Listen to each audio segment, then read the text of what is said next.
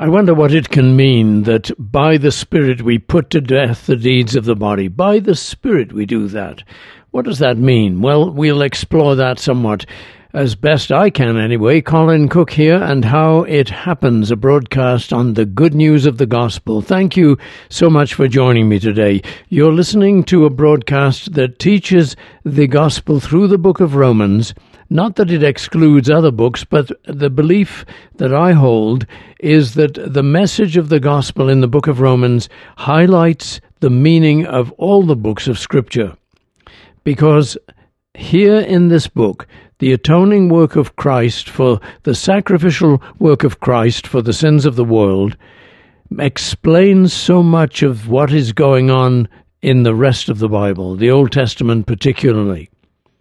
We see that even in God's judgments, He is bringing a knowledge of the Lord to all people so that He can bring salvation and have mercy upon all, it says in Romans 11, verse 32.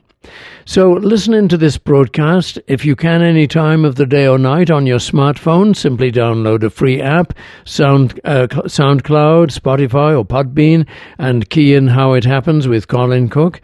You can go to Google Podcasts and key in the same data, or you can listen on the radio 10 o'clock in the evening, repeated at 4 in the morning on KLTT AM 670 in the Denver and Colorado and surrounding states areas. So we are looking at this glorious chapter, chapter 8, the life in the Spirit, life in freedom from death, as Paul is describing life in the kingdom, freed from the power and judgment of death, so that even though we may die, we shall live, and Christ will raise us from the dead at His coming, and even the dead and the living are all alive to God, as Jesus says in the book of Luke. So we have a message here that is full of hope, and I hope that you will continue to keep listening. Here we are then in this chapter, and yesterday we explored this verse: therefore, brethren, we are debtors not to the flesh to live according to the flesh. In other words, we don't owe the flesh anything. We don't owe our human nature, our fallen, broken human nature anything. When it demands that we feel guilty, demands that we feel ashamed, demands that we feel afraid, we say no by faith. We say no, Lord Jesus, in You I have no. There is no guilt, there is no condemnation, there is no shame and fear. You have taken my judgment upon yourself. And so you see, the guilt and shame and fear that would normally draw us back into our old patterns of behavior is broken. And that guilt and shame and fear is the bedrock or the foundation of so much addiction. Because addiction, as you see, is escape from pain. Well, when we know that there is no more pain in our mind because Jesus has taken our guilt and our shame and our fear, then the very foundations of addiction are taken away.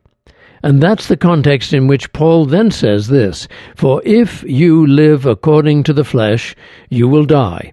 But if you live, if by the Spirit you put to death the deeds of the body, you will live.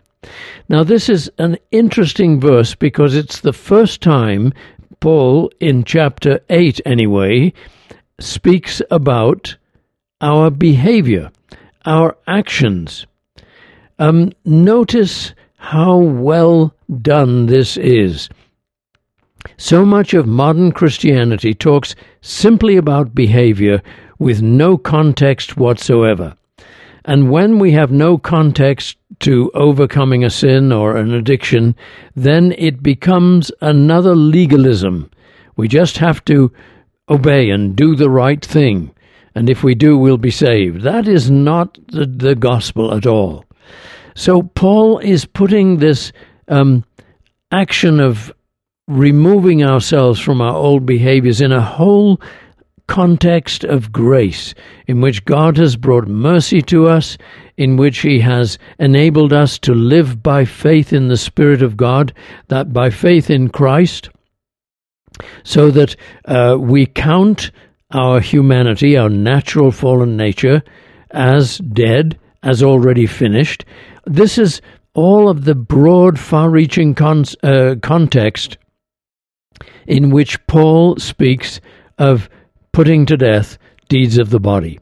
And here, the near context in this verse is similar. Now listen to what it says. For if you live according to the flesh, you will die. Again, don't see this as a threat.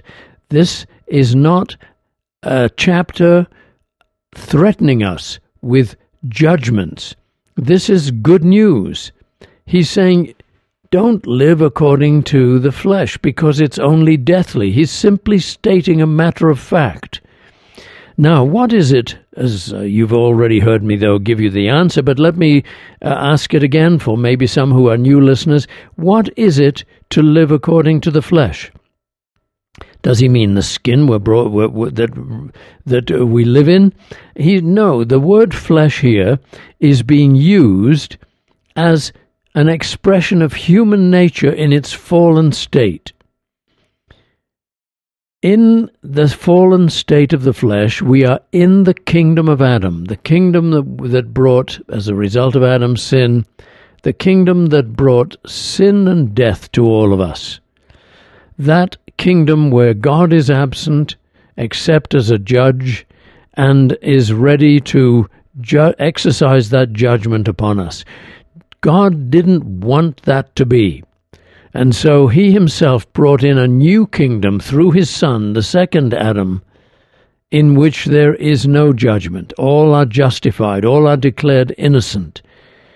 Now, that new kingdom we are privileged to live in by the Spirit. That is, by faith that the Spirit gives us. The Spirit, you see, brings faith to mankind. We do not create faith. We do not generate it. Faith is not an act of the will. Faith is not a decision. Faith is a result of the revelation of Jesus Christ to us that God has brought, that Jesus is the Son of God, that Jesus is the Savior of the world, that Jesus Christ is our reconciliation to the Father. Through him we are reconciled to the Father. And Jesus is the righteousness of God, so that in him we are counted as righteous. The Spirit brings all that to us by faith. And as we believe it, we are able to, more able anyway, to put to death the deeds of the body. That is, the deeds of our body in its fallen state. The word flesh there and body have the same idea. Flesh is our fallen humanity. Body, in this context, is our fallen humanity. Now, remember what we talked about in the previous verse. Putting to death the deeds of the body, putting to death what the flesh wants us to do, whether it's drugs or alcohol or sexual addiction, or whether it's food issues or we're overweight and all that, whether it's gambling and just riotous living, whatever the flesh wants us to do, it wants us to do it in the kingdom of Adam, where there is judgment, condemnation, and fear of eternal loss. But there are many things that are done in our human nature, in our body, in our flesh, not in the sense of a sinful state. There are many things that are done which are perfectly okay and normal if not done in the flesh. That is, not done in the fallen state of our humanity, but are done in the presence of the Lord with thankfulness and praise. And so some things that are illegitimate when done in the kingdom of Adam, in our guilt and shame and fear, can be done in our new life in Christ. Let me give you a simple illustration of that. Drink, alcohol.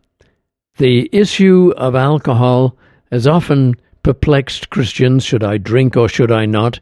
The Scripture, it seems, allows us to rejoice in wine, but if it is done in the flesh, that is, in the sinful nature, the kingdom of Adam, then what happens is that we simply disregard God, we don't care about our health, we don't mind getting drunk, and it becomes a thing of the flesh in the sense of the fallen state. But if in the Spirit we wisely, moderately take a wine with our dinner or something, then there is no sin in that, as long as it is in the Spirit, that is, it is done in the presence of God with rejoicing. Do you see? And that's true of certain people who have food addiction issues and all the other addictions, of course. I mean, for instance, take an anorexic, a person who has become terrified of eating and fears that she or he is fat, sees herself in the mirror, oh, I'm fat, when in fact she's not fat, but she thinks she has this image of herself because she's ridden with guilt and shame and fear. So she avoids food and gets dangerously ill by avoiding food. Now, we can't tell her to overcome the flesh in the sense of don't eat food because it applies to the flesh.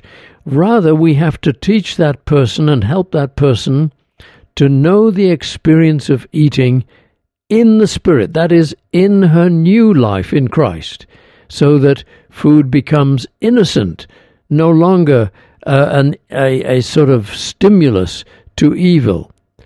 And this is where we learn how to transfer so much of what we did in the flesh, to do that by faith and rejoicing in God. But there are, of course, very specific sins and things that we do that we must cut off. But how do we cut them off? Do we simply try to stop doing these things and simply become religious neurotics by avoiding this and that and the other? No. What we do is cut those things off by slowly learning to know we are in Christ, not in our natural humanity.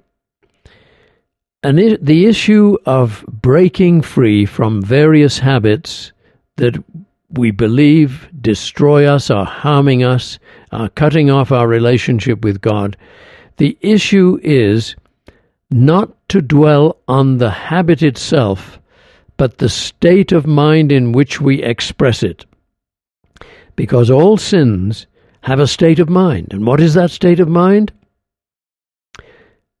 Blocking God, separating ourselves from God, shutting him out, moving back into our darkness, so that we stop thinking about God and we stop having beautiful comfort from him. The only thing then left is our own darkness, and we light our candles of sin in order to stop us from being afraid of the dark. But when we open our mind up to God and acknowledge that we are tempted, or we have this desire, we have this addiction in front of us, but we praise you, dear Father, that you are our God, there is no condemnation, and you are not judging me right now, but comforting me and helping me. That is how we begin to cut these things off that are harming us. The issue then is not the drug of choice, but the state of mind. And that is where this verse will mean so much to you. Read it again in that context. Romans 8, verse 13.